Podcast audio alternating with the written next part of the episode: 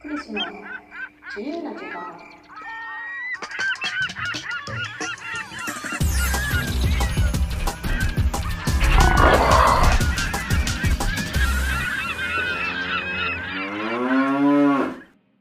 この番組はクリスが日頃の講演活動や文章では発信しないようなささやかな日常をゆるゆると語るラジオ番組です。えー皆さんいかがお過ごしでしょうか？いやもう今日はもう一人アフタートークですね。もういろいろとあの話すことがというか、あのー終わったものがいくつかあるので、まあ一つはあの横浜パラトリエンナーレが終わったなと。あともう一つは、あの、ピンチをチャンスにする方法ということで、7週連続で、あの、配信してましたので、それも無事、完走しまして、あの、なので、もうちょっとその2つの今日は、振り返りの一人アフタートークでいきたいなと思います。いや、まず、あの、どっちから行こうかな。横浜パラトリエンナーレからですかね。あの、まあ、ね、たくさんの方にご覧いただきまして、このラジオを聞いてくださってる方の中にも、あの、実際に参加してくださった方や、あの、ライブ配信で見てくださった方などいらっしゃると思うんですけれども、あの、改めまして、えーご参加いただき、ありがとうございました。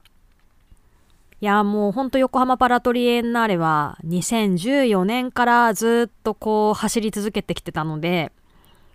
まあ14、15、16、17、18、19、20。まあ7年間ですね。7年間やりきったぞという、まあそういうゴールの瞬間でもありますし、まあ2020年のね、あのーまあ、まだね、ちょっとドキュメントブックの制作とか、まあ、なんかいろいろとこう、事後、事後的な、あの、業務はいろいろ残ってるんですけど、まあ、本番という部分ではね、もうコア期間がちょうど終わりまして、まあ、やりきったなと、まあ、無事にできてよかったなっていう気持ちが大きいですね。あの、まあ、本当は2月に、あの、キックオフというか、ゾウの花テラスでね、イベントをやって、今年もパラトリやりますよっていうイベントをする予定だったのが、ちょうどね、その頃からコロナが怪しい雰囲気になってきて、で、3月の記者発表会も結局中止にしてしまって、で、どうしよっかなっていうところからの、まあ5月ゴールデンウィーク明けぐらいからですね、本格的に、まあ企画内容を書き直して、11月にやるということでも一気に動き出したんですけれども、もう本当にね、実質で言ったらもう5月から動き始めて、8月の24日にはね、もうキックオフのイベントを新視聴者でやってましたからね。だから本当に準備期間も、あの本当制作期間も短かったんですけれども、みんな本当アーティストの皆さんもスタッフのみんなも関係者の皆さんも皆さん頑張ってくださって、無事なんとかあのイベントを大盛況で終えることができたんじゃないかなと思います。あの自分的にもすごく納得のいく内容になったと思います。あのリアルとオンラインの融合型っていうあたりでですね、まあ、あの最後ね、あの最後の週末のねライブ配信のところがどうしてもちょうど医師会がね、あの我慢の3連休ですって言って、あの、なるべく皆さん、あの、自粛してくださいみたいな雰囲気があったので、ちょっとあの、土日のね、一般観覧席は、あの、ちょっと中止にさせていただいたんですけれども、でもまあ、あの、展示などはやっていたので、あの、こう、会場自体にお越しくださった方は、まあ、この1週間たくさんいらっしゃって、で、まあ、あの、見ていただけたと思うんですけど、まあ、その、空間ですね、そのライブ配信をするパラトリテレビのスタジオと、あと、まあ、ちょうど井上さんのホワイトスケーパーという、まあ、インスタレーション。これもかなりあの高い天井に吊るのとかね、すごい大変だったんですけど、皆さんの協力があって実現することができた。あの、14年からずっと井上さんが1万人以上巻き込みながら作り続けてくれてるホワイトスケーパーの最後の形っていうものが、まあ、そこに表すことができて、で、あと、あの、ブックプロジェクトの展示と、あとドキュメント展示ととかっていう形でね、あの、視聴者の方に横浜市の視聴者の方にこう会場ができてたんですけれども、まあ、ちょうどねその会場のリアルな感じとオンラインの感じっていうところのなんか不思議なこうバランス感みたいなところは結構こだわりポイントでもあってで今回サーカスアニメーションっていうのが一つ大事な作品プロジェクトの一つでもあったので、まあ、そのあのサーカスアニメーションのすごあのキーになってるというか、まあ、主人公のメグちゃんが不思議な世界に迷い込んでいくクローゼットの扉をスタジオの方に再現して、まあ、そこからいろんな人に登場してもらって面白いお話を繰り広げてもらうっていうようなことにしたりとかでねちょっといろんな世界が融合する不思議な感じっていうのがちゃんと表現できたんじゃないかなと思います。であのなんですかねどうしてもやっぱりこうライブ配信系の普通のオンラインにしちゃうイベントってすごく殺風景っていうか、なんていうかすごく平面的で、登場して喋ってプツって切れて次何時からのプログラムをお楽しみくださいみたいな感じでこうすごくなんかさっぱりしちゃいがちなんですけどまあなんかなんとなくそうではなくてもうちょっとこう演劇的なというかライブ感のある感じにしたかったので結構そこら辺の細かい演出というか遊びにこだわってね、あの作り上げた感じです。まあ、でもそれが全部実現できてよかったなというふうに思っています。でまあ、あの最後ねあのカーテンコールとかグランドフィナーレやらせてもらってそこでもあの喋ったし Facebook とかでも書いたんですけど、まあ、やっぱりね本当はねちょっと2014年からの集大成でもあったしやっぱり継続的なプロジェクトで2014年17年って参加してもらってるアーティストの方とかもいらっしゃったのでできればね、2020年まで最後、こう、参加してほしかったなっていう方とかもたくさんいたんですよね。けどどうしてもやっぱりいろんな制約の中で、あんまり人数をね入れられないとかやっぱりもう限られた時間の中で制作できるものっていうのが限られてたのであの今回ねもう厳選したプログラムとあとはまあすごくそのニューノーマルというか、まあ、パラトリテレビはじめそのブックプロジェクトはじめその次の新しい展開のまあを主,、まあ、主軸にしてやっていくっていうことにしたのでどうしてもその参加お願いできなかったアーティストの皆さんとかもっともっと本当は出たかったよっていう市民の方もたくさんいらっしゃるんですけどねあのサーカスアニメーションとかも本当にねもっとみんなたくさん出してあげたかったんですけどでみんなが出たら楽しいことも分かってたんですけどあれ一人ずつ撮影してるんですよね。で本当限られた時間の中でいろんな条件の中で一人ずつ撮影をしてるのでやっぱ人数が増えれば増えるだけその分撮影のあの時間も伸びてしまうし編集の時間も伸びてしまうしっていうねあのいろいろとやっぱり限界があったのでまあ今回はあのちょっと一部のねメンバーだけでの作品になってしまったんですけれどもまあでも本当ベストは尽くしたつもりですっていう感じですね。本当に。あの、もっとたくさんの方に参加していただきたかったですけど、まあ、あの、これで終わりではなくて、まあ、こっから先のあのー、展開でもねいろいろとご一緒できる機会はあると信じてますのでまあみんなそれぞれそれぞれの持ち場で頑張って表現していきましょうっていう感じですね。でまああの私はですねまああのもちろんパラトリも忙しかったんですけどまあ私たちの、まあ、スローレーベルはですねまあ本当なんまあ、スローレベルだけじゃなくて何何事もそうだと思うんですけどこうリレーのようにこう仕事をどんどんどんどんパスしながらほんと川上から川下へじゃないんですけどどんどんどんどんパスしながら作っていくんですね。で私は一番あのー、企画をする人間なので一番最初にこう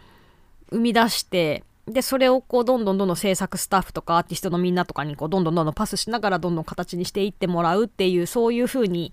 あの物事が流れておりますのでまあ私はもちろんそのパラトリ期間中はパラトリの現場にいましたけど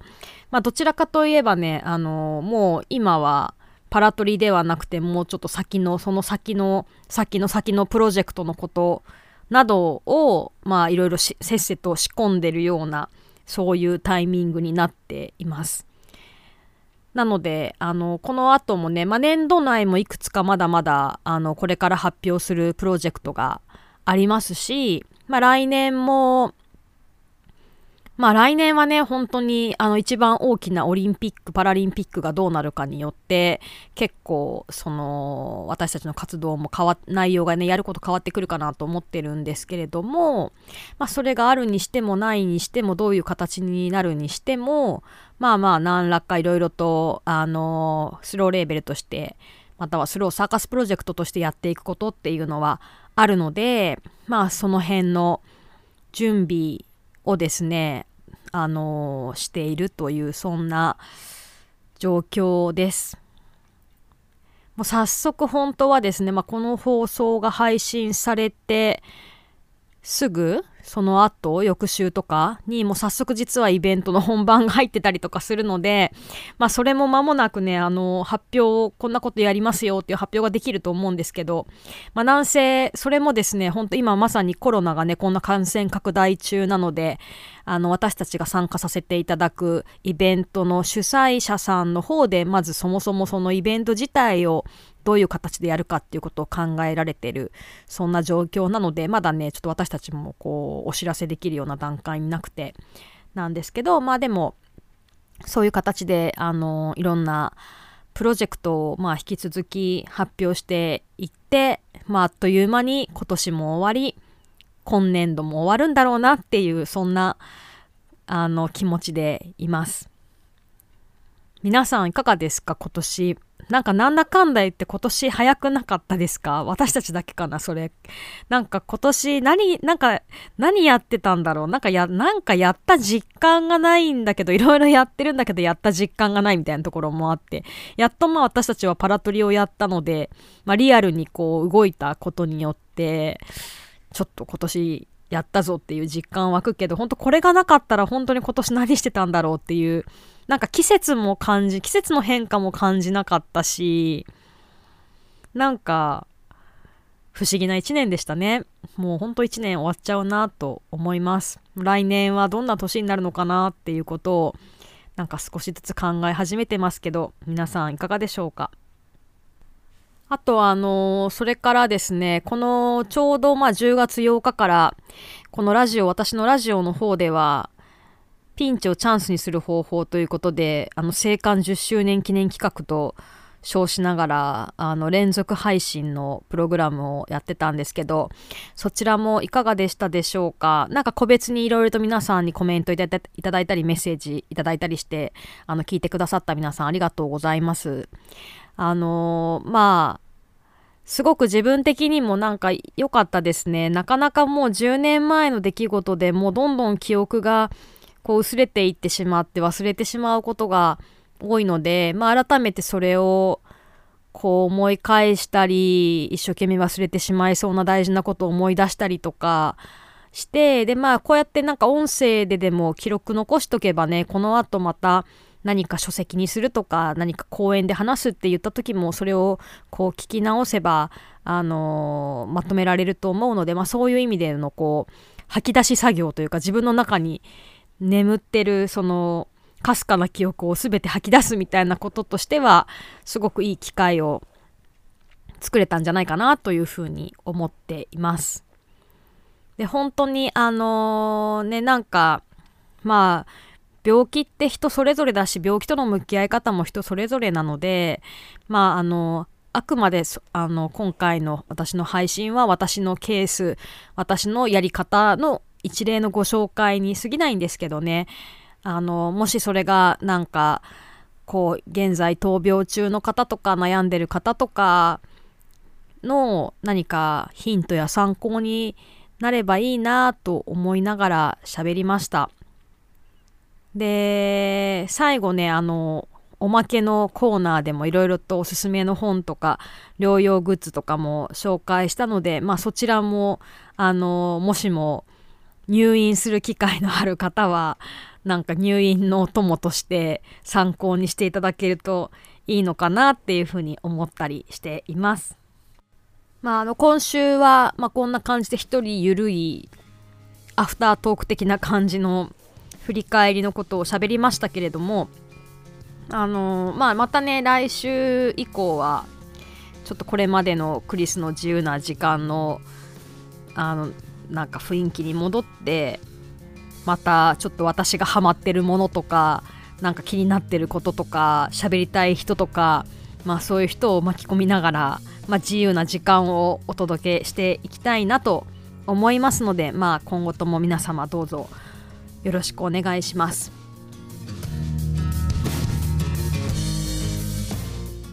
ということで、えー、今週のクリスの自由な時間はいかがでしたでしょうか？感想、質問、話してほしいテーマなどありましたら、スタンド FM のレターからメッセージを送ってください。また、来週も聞いてみたいなと思ってくださった方は、ぜひチャンネル登録してくださいね。それでは、また来週。またね。バイバーイ。